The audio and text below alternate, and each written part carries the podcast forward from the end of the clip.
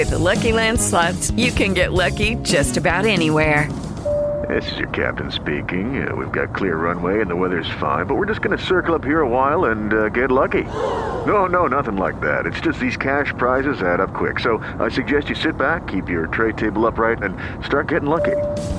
Play for free at LuckyLandSlots.com. Are you feeling lucky? No purchase necessary. Void where prohibited by law. 18 plus terms and conditions apply. See website for details.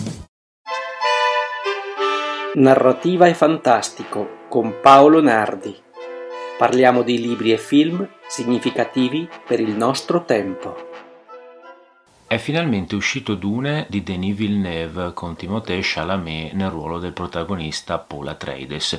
Io non l'ho ancora visto, ma devo dire di essere molto eccitato da questo nuovo film. Io sono sempre stato un grande fan di Dune e ammetto di essere anche un fan del film di David Lynch del 1984 che in moltissimi hanno criticato, è stato un flop, eppure è un film che secondo me ha la sua ragione d'essere e che è riuscito a cogliere una delle essenze del capolavoro letterario di Frank Herbert cioè quello di ritrarre un mondo futuristico, fantascientifico, però ben piantato in un passato antico e storico. And now the prophecy, one will come. The voice from the outer world, bringing the holy war. She had, which will cleanse the universe il libro di Frank Herbert, Dune o Dune in edizione originale, ha avuto un grandissimo successo nel corso dei decenni ed è andato a influenzare anche eh, la musica, per esempio. Mi viene in mente la famosissima canzone To Tame a Land degli Iron Maiden, che originariamente si doveva chiamare appunto Dune, ma che poi ha avuto un cambio di titolo perché Frank Herbert non ha concesso i diritti eh, oppure anche i Blind Guardian che hanno composto Traveler in Time o gli italiani Domine che hanno inciso True Leader of Man, ispirato proprio alla figura di Paul Atreides, il messia di Dune, colui che nel libro di Frank Herbert riesce a sollevare un intero pianeta, il pianeta Arrakis, chiamato per l'appunto Dune, contro l'impero spaziale e contro la cattiva gilda dei mercanti. Ma che il libro Dune fosse un caposaldo della controcultura eh, lo troviamo anche nel progetto abortito di un film da parte di Alejandro Odorowski, un cileno naturalizzato francese, autore visionario, panico, eh, creatore di pièce teatrali dell'assurdo, surrealista e regista di eh, film assolutamente iconici e cult come El Topo e La montagna sacra. Il successo di questi film negli anni 70 lo portarono addirittura a progettare un film basato proprio su Dune, un film che aveva delle ambizioni enormi e che avrebbe dovuto avere degli stanziamenti, dei finanziamenti altrettanto enormi e questo è uno dei motivi per cui questo film non si fece mai. Una specie di sogno nel cassetto che portò Jodorowsky a buttare tutto se stesso in questo progetto e a circondarsi di una serie di collaboratori eh, assolutamente ferrei nella disciplina e nell'impostazione del film anche dal punto di vista creativo, tanto che lui giunse a chiamarli i suoi sette samurai.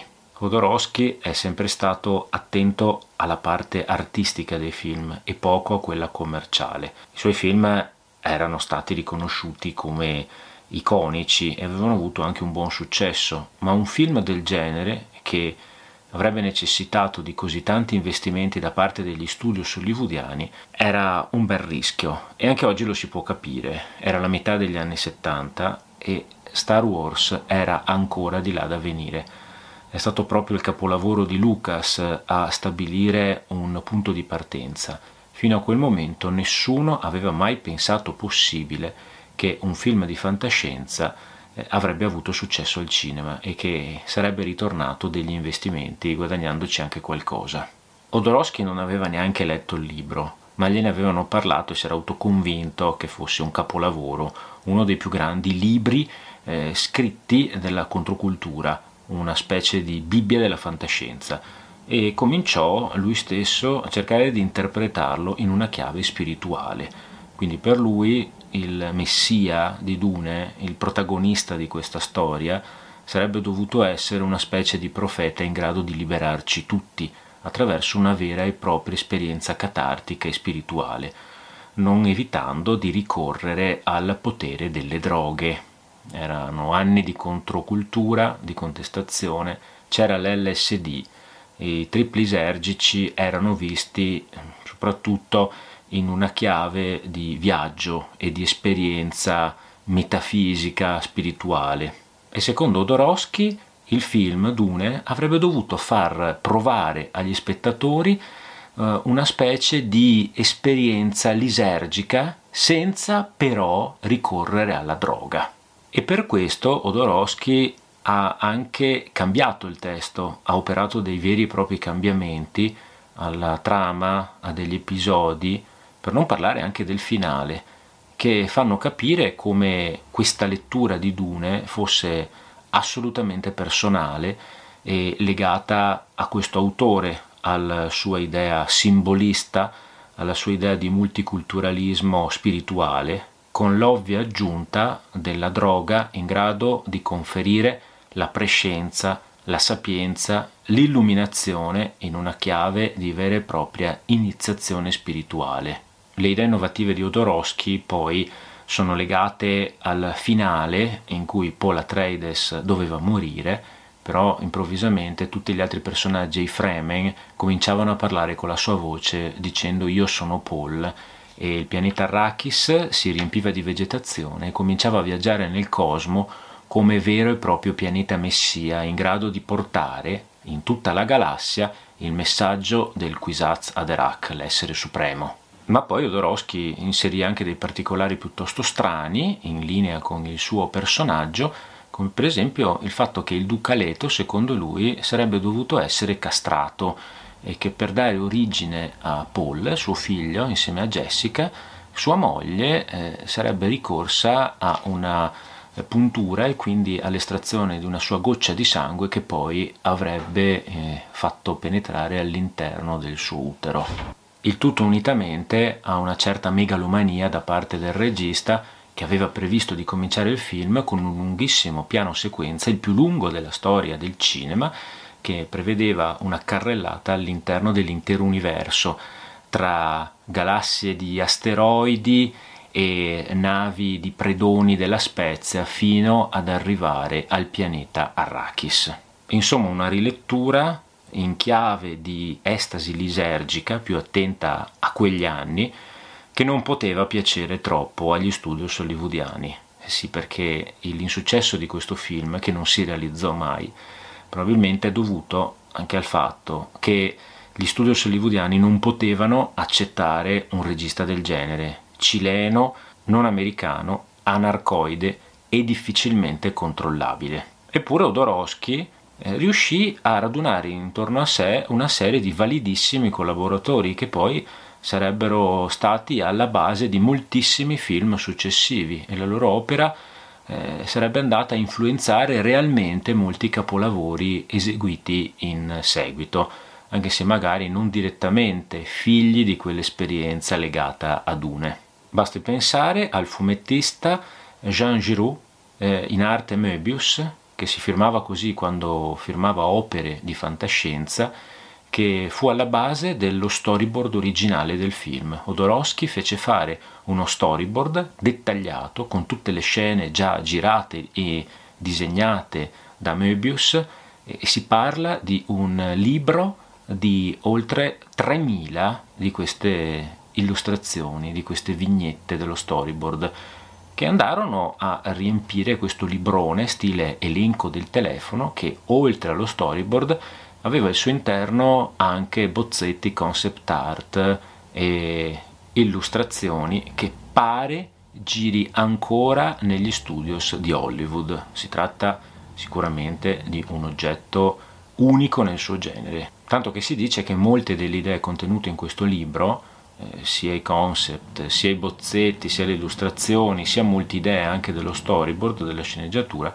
sono state alla base di film successivi che avrebbero attinto da questo patrimonio senza però riconoscerne le origini, come per esempio Star Wars, i cui combattimenti con le spade laser eh, deriverebbe direttamente dai combattimenti presenti nei disegni di Mebius, oppure opere non del tutto riuscite come il film di E-Man e Flash Gordon che riprenderebbero il mood di questo originale Dune di Odorowski, e i disegni dell'artista surreale svizzero Giger realizzati per il pianeta degli Arconnen, che sarebbero finiti poi in seguito nel molto eh, posteriore film Prometheus, Giger, che è lo stesso che divenne poi famoso per aver dato vita eh, nelle illustrazioni al mostro di Alien. Odorowski pensò per il ruolo di Paul Atreides a suo figlio Brontis, che adolescente lui costrinse a sessioni quotidiane per eh, anni eh, di logica e combattimento fisico, apprendendo anche le arti marziali perché doveva essere esattamente come Paul Atreides che combatte e soprattutto col coltello.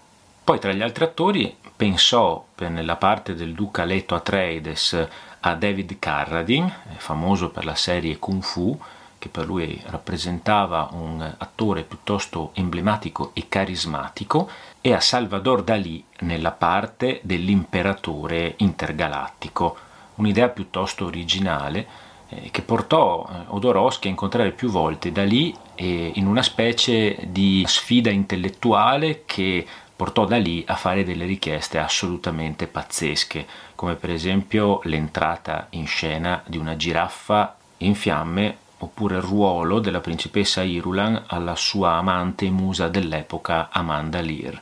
Inoltre da lì eh, pretese di essere l'attore più pagato della storia del cinema, 100.000 dollari l'ora. Alla fine con un escamotage si riuscì a cambiare questi 100.000 dollari non l'ora ma al minuto effettivo di film girato.